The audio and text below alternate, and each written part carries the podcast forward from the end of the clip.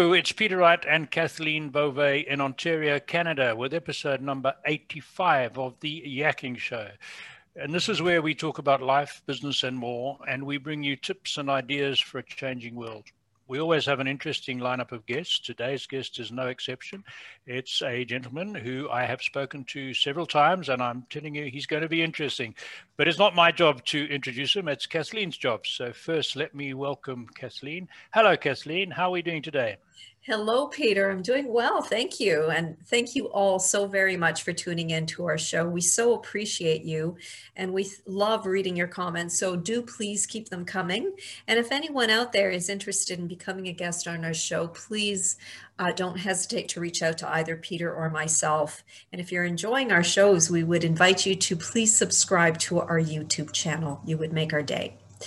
And uh, as Peter said, we do have another special guest with us today his name, and I hope I get it correctly. It's uh, Giuseppe Frustaci. Frustaci, Frustaci. we welcome Giuseppe. How are yeah, you today? Uh, I'm great. Uh, it is inauguration day in America, and I'm feeling very optimistic. Wonderful. We're happy to hear it. And so, why don't you go ahead and tell um, our audience a little bit about your background? Now, we, uh, you are a successful business owner. You currently own the Stick Shift Driving Academy, and we'll get to that in a moment. But you're also an SEO, which is search engine optimization specialist, as well as a pay per click expert.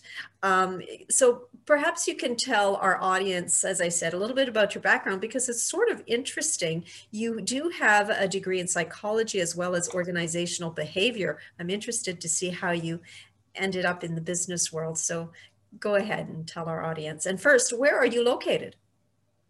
Well, uh, so in a non-pandemic world, I'd be in Boston. Uh, mm-hmm. but uh, late last summer, my girlfriend and I put all of our stuff in storage and we've been traveling across the country and we'll continue to do so until her office reopens and life returns to normal. So right now I'm in Austin, Texas. Okay. Um, Excellent. So we'll be here for about a month or so, and then uh, we'll meander our way through the Appalachian Trail and uh, the East Coast for a bit. Nice, uh, and a bit warmer yeah. than we are, I guess, too. Eh? yeah, it's uh, yeah. Over the weekend, I, I mean, I got a slight sunburn last weekend. oh. It's beautiful down here. I won't tell you how cold it is here, so, but it is cold. Yeah. Yeah, I believe it. Yeah. So, um, you know, in retrospect, there's a there's an obvious quasi linearity to how I've ended up here professionally. Going through it, it felt anything but linear.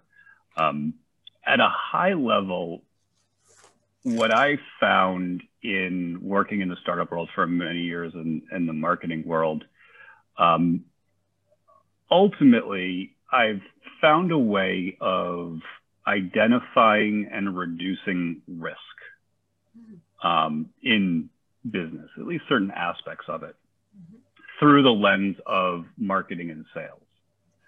Um, and so I, I started down that path actually. The first startup I did out of college, we bombed miserably. Like if you were to have a checklist of all the things to not do, we did them.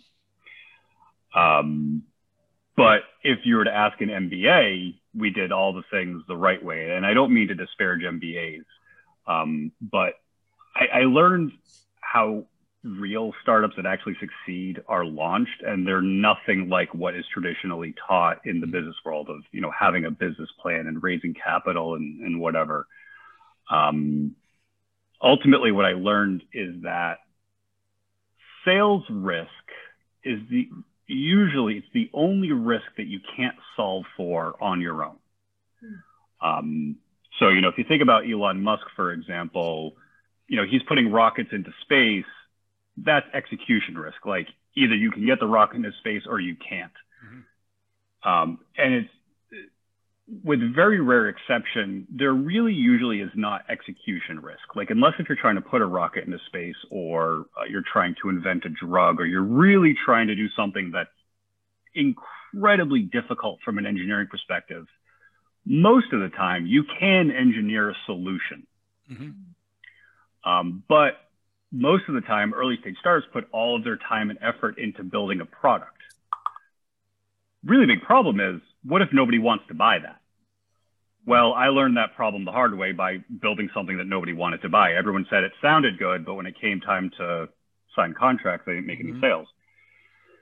Anyway, fast forward, um, I I learned about this methodology of basically building as little as physically possible so that you can get something in front of a customer and get their feedback about how and why it's wrong. Mm-hmm.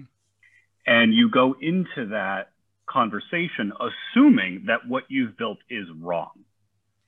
But until you put it in front of a customer and until you ask for the sale, you don't really get specific useful feedback about how it's wrong and mm-hmm. why it's wrong and what needs to change in order to make the sale happen.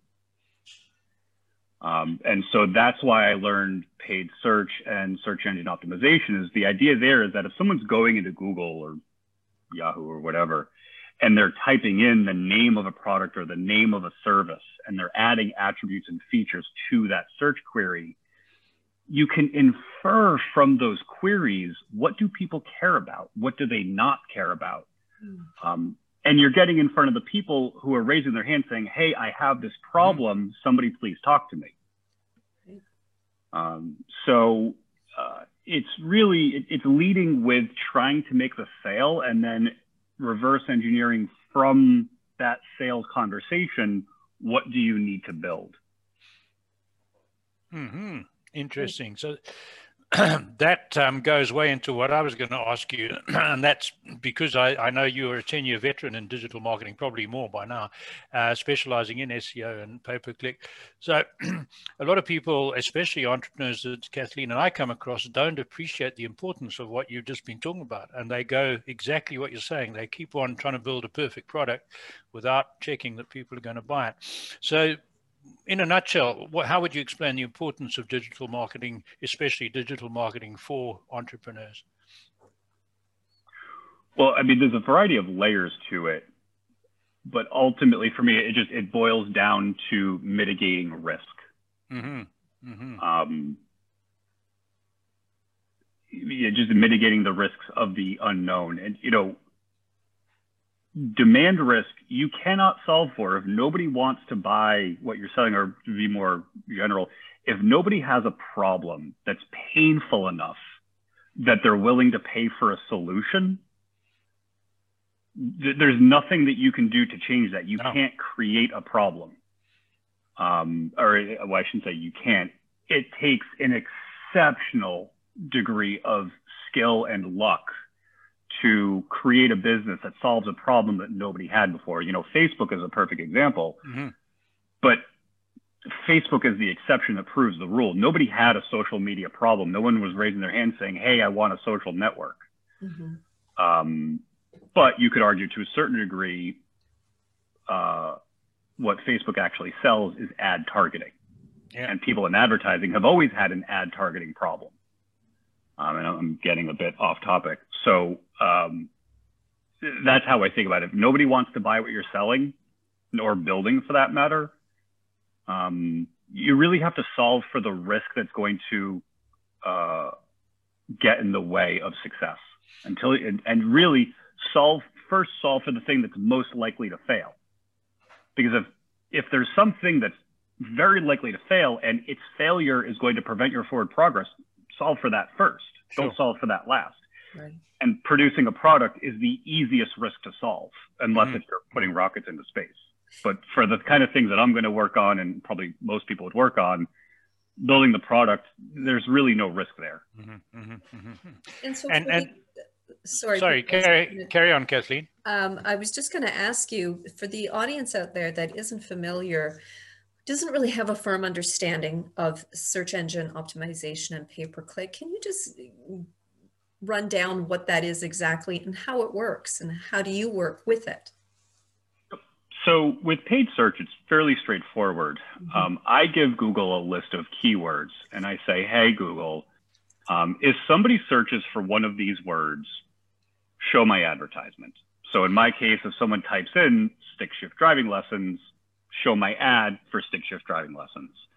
Um, and I pay Google every time somebody clicks on my advertisement after they search. So they search for stick shift driving lessons, Google shows my ad, the user clicks, and then Google charges me money. Um, and it's extremely fast. I can create a campaign and launch it and start generating clicks within a day uh, or even less.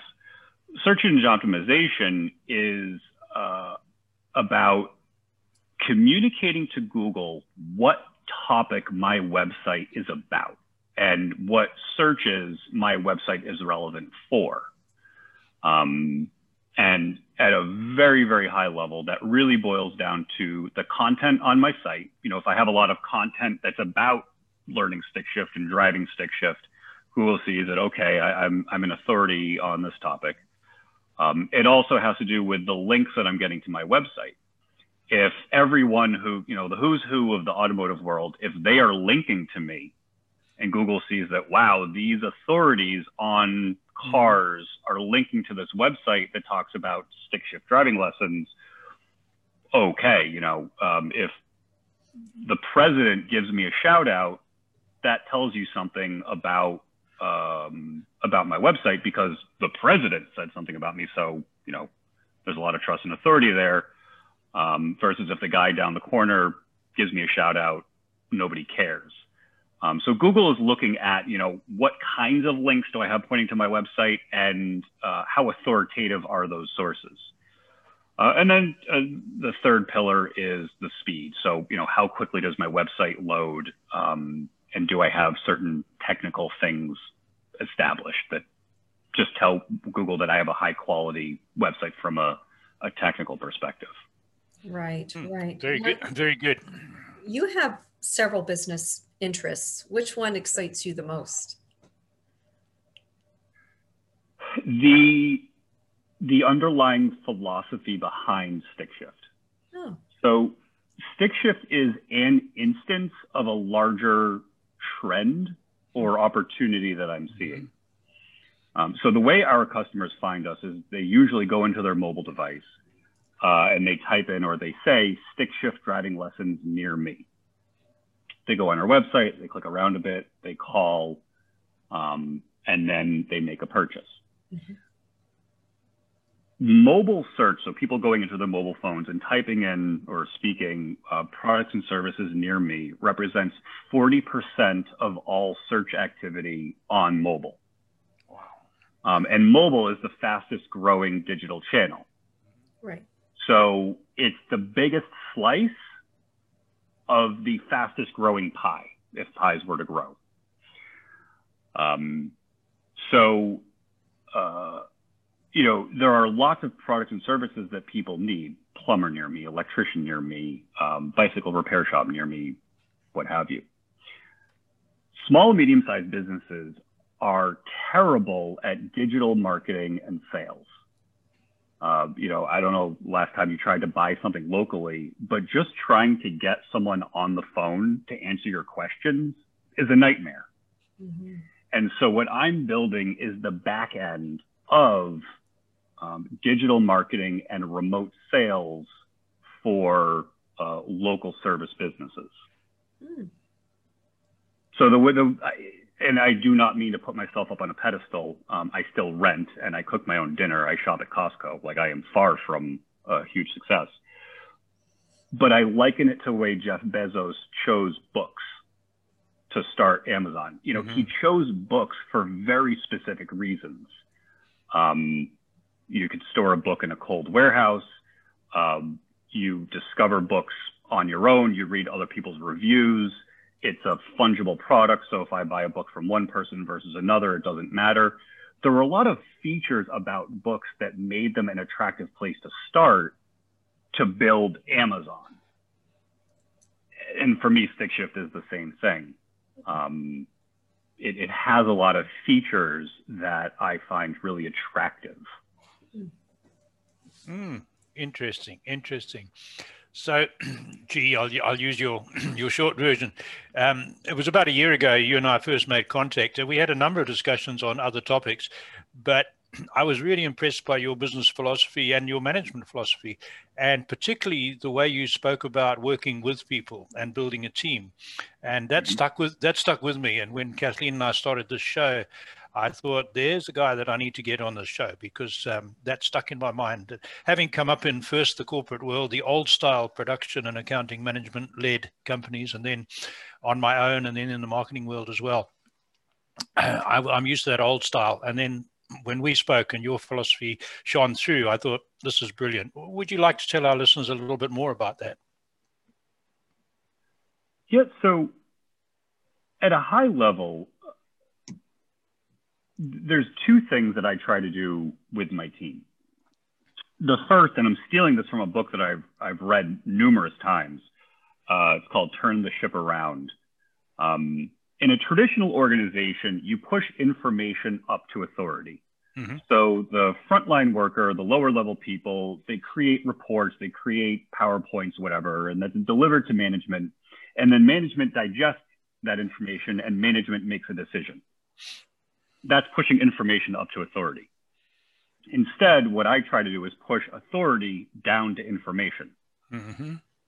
So, um, what I try to do is help people to be able to make decisions and ship those decisions on their own uh, with uh, as little interference from me as possible. Um, so ultimately, if each person is very clear on how I'm going to measure their performance and they're clear on what they are responsible for improving, um, then as long as I can get out of their way, they should be able to do that on their own. Um, and so, really, and then the second layer is as they try to ship whatever it is they're going to ship, um, the second part is they are very likely are, are, going to hit obstacles. So it could be that uh, they have a skill gap. They they want to do something that they don't know how to do. Um, they have a knowledge gap. Uh, mm-hmm. they're operating under a certain set of assumptions, or they are lacking information that would help them make a better decision. Um, there is a relationship or a tool gap. Uh, you know, our tool isn't doing what they need it to do. Mm-hmm. And so there are going to be gaps and problems along the way that um, I can help solve for them because of my experience, my knowledge, what have sure. you. Um, so at a very high level, that's how I, I like to uh, approach, you know, making the changes and improvements we need to make so that we achieve our goals. Mm. Very good. So you've worked as a business owner, you've worked for agencies and, and even in the corporate world. What have been some of the highlights? Um, I'd say the highlights have been the surprises. Hmm. Uh, you know, I've, I've worked in a number of client accounting campaigns where we initially had one hunch and we shipped something and the data came back indicating something completely different. Hmm. Um, you know, I think about ad campaigns in particular, the ad creative or the targeting that ended up working that all the beers in the world would never have gotten my brain to come up with that idea. but we just happened, um, we happened upon it. Um, I'm a little bit limited in terms of what I can say sure about things that I've worked on for clients. Um, but you know, ultimately, and I think this is one of the things that really drew me to the startup world. A lot of the missions that I've helped serve, I consider to be fairly noble. Um, you know, I worked for a coding boot camp for a while, and you know the, the, aim of the coding bootcamp is to uh, help people get very good uh, jobs relatively quickly. Mm-hmm. Um, and a number of the students who went through those that program, how do I put this? There were so many barriers and obstacles to them making a change, getting out of the world they were in and into this other world, that if not for the boot camp, they they could never have opened that door on their own. Uh, sure. Um, same thing. I worked with a, for all intents and purposes, we'll call it a, a book publishing or a story publishing company. Again, same thing. Um, they were really helping to reduce the friction of trying to get something published. Mm-hmm. Um, so, you know, everyone that I've worked for to varying degrees, some less noble than others, but all, I think, creating like genuinely valuable impacts for the people they were working with. Mm. Um, Very good. I could actually see the impact of, of what happened. Good. no, excellent. So I'd like to ask you specifically about the Stick Shift Driving Academy because in mm-hmm. today's today's world of automatic vehicle dom- dominance, it, it, sounds incongruous that people should be interested in learning how to drive stick shifts. I'm biased because having lived all my life, most of my life in Africa, automatics were as rare as hen's teeth for most of those years. So we had to learn to drive stick shift, and in fact, sure. in South to this day, if you take your driving test in an automatic, you are not permitted to drive a stick shift. There is a separate mm-hmm. test, uh, and I think in other parts of the world the same. But in, in discussions before the show, you were telling me that the stick shift driving is actually alive and well in the real world with uh, mm-hmm. se- several categories of people. Uh, could you tell our audience a little bit more about who likes to drive a stick shift? Yeah. So we have three personas that we serve. Um, the first are professionals, mm-hmm. uh, or at least people who are doing this for work purposes. Um, so that could be uh, someone getting a valet parking attendant job, sure. working for UPS. In many UPS locations, they still have stick shift trucks, so you have to know how to drive a stick shift. A lot of folks working in the trades where the work truck is an old stick shift. Mm-hmm. Um, longshoremen who are moving vehicles off of boats. Uh, and there are a bunch of other uh, similar situations, but ultimately they're learning stick because it's going to help them to make money. Um, the second population is travelers who are going to be traveling to a part of the world where either the rental cars uh, are only available as a stick shift, mm-hmm. or the stick shift rental car is going to be significantly cheaper than uh, the automatics. Mm-hmm. Mm-hmm. Um, and that was why I learned. I was like, yeah. hey, I, I'd rather spend my money on wine and cheese than on a transmission. Mm-hmm. Uh, and then the third population is uh, is the the enthusiast, um, uh, but the amateur enthusiast. Um, so, and usually it's either their significant other in their life, or maybe their parent has a stick shift car that they want to drive. I can't tell you how many husband, wife, you know, boyfriends, girlfriends, what have you, have called saying, Hey, my significant other tried to teach me. It turned into a fight. um, so it's either that or they're going to be getting their own stick shift car. Uh, but what's interesting is the vehicles they're going to drive are not crazy cars. We're talking about Mazda Miata, Jeep mm-hmm. Wrangler, uh, Volkswagen Golf, Subaru WRX.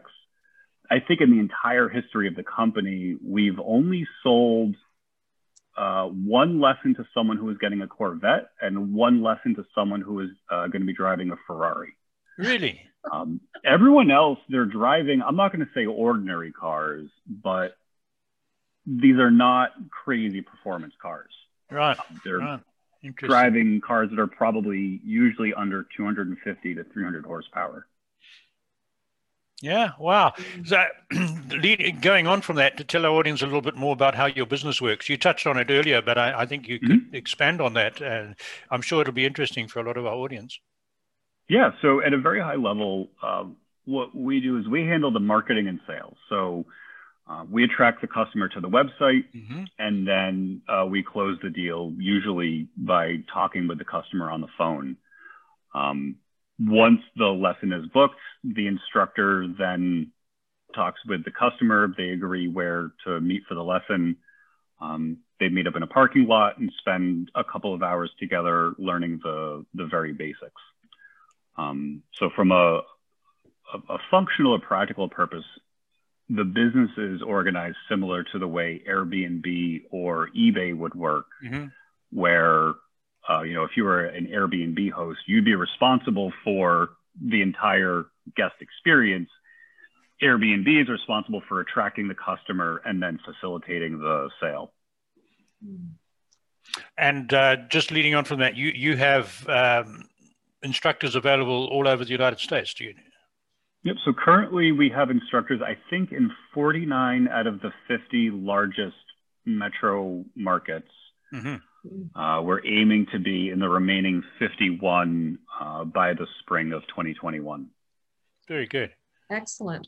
So I'm going to turn a little bit philosophical on here uh, on you here, but what is the most important factor determining business success or failure in your opinion? Oh man, take your pick. Um, the most